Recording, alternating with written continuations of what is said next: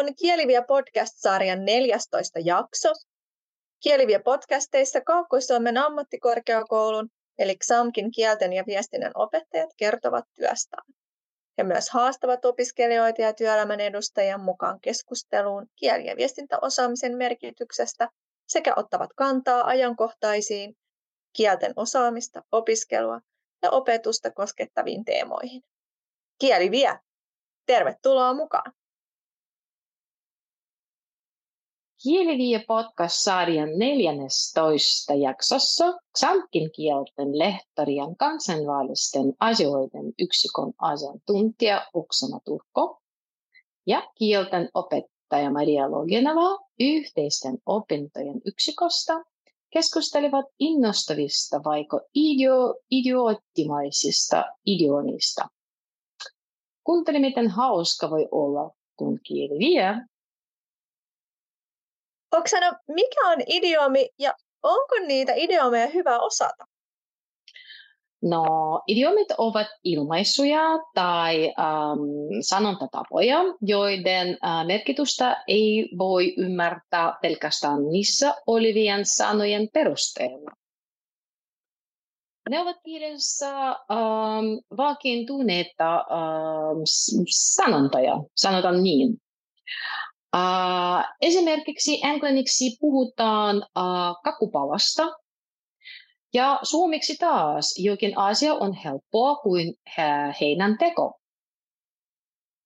No heinän teko on kyllä ihmiselle melkoinen suoritus, vaikka monenlaiset koneet ovatkin siinä nykyään apuna. Ehkä ei heinän nostaminen aikoinaan talikolla vaatinut paljon aivotyötä, mutta silti se oli tosi fyysistä ja vaativaa. No, no joo. Uh, venäjäksi taas uh, sylkäistään kerran uh, tarkoittaa raskliunut.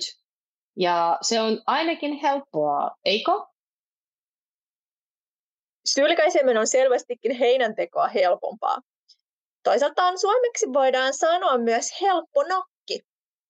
Ruotsalaiset puhuvat helposta lätystä. Lätt som en plätt. Lätyn tekeminen kotiolessa on kyllä nakin tekoa helpompaa. Onkohan meillä jotain esimerkkejä espanjan kielestä, jotain semmoista hauskaa? Uh, por supuesto. Se tarkoittaa tietenkin. Uh, opiskelen nyt espanjan kiel, uh, kieltä. Ja espanjalaiset sanovat uh, espan comido. Uh, kirjaimellisesti se tarkoittaa kuin lepäsöisi. Eli se ilmaisee tekemisen tai uh, tilanteen olevan hyvin yksinkertainen tai helppo, koska leipään syödään nopeasti. Englantilaiset muuten tappavat uh, kaksi lintuja yhdellä kivellä ja suomalaiset kaksi kärpäistä yhdellä iskulla.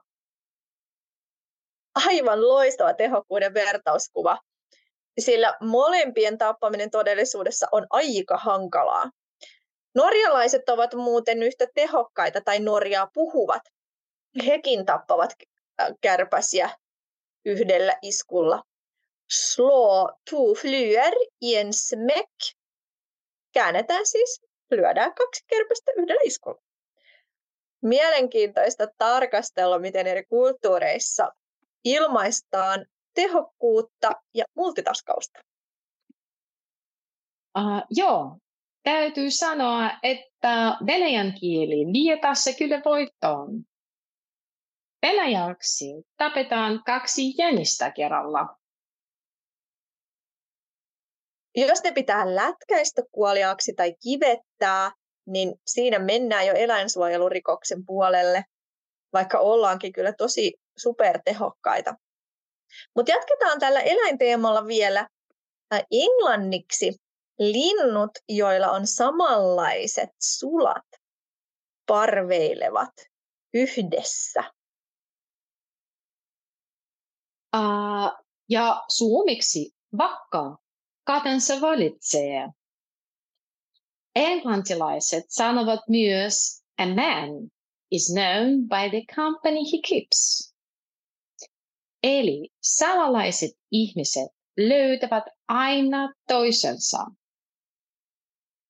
Venäjäksi amennat samankaltaisesta seurasta, eli с кем поведешься, от того и наберешься.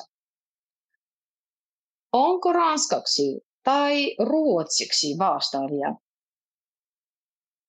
Ruotsia puhuvat myös parveilevat yhdessä höyhenlintuina. Fåglar i en fjäderflock tillsammans. Mutta ruotsiksi sanotaan myös lika barn leka bäst, eli samankaltaiset lapset leikkivät yhdessä parhaiten. Ranskalaiset puhuvat samankaltaisten yhteen kerääntymisestä. Qui se ressemble, semble. Rohkaisemmekin sinua, hyvä kuulija, löytämään oma parvesi, jossa voit kehittää kielitaitoasi. Olemme tässä Kieliviä podcast-sarjassa pohtineet, miten innostavia ja ehkä vähän idioottimaisia idioomit voivat olla. Kieltäjän kulttuurien opiskelu on myös hauskaa, avartavaa ja usein hyvin antoisaa. Mukavaa, että olit seurassamme.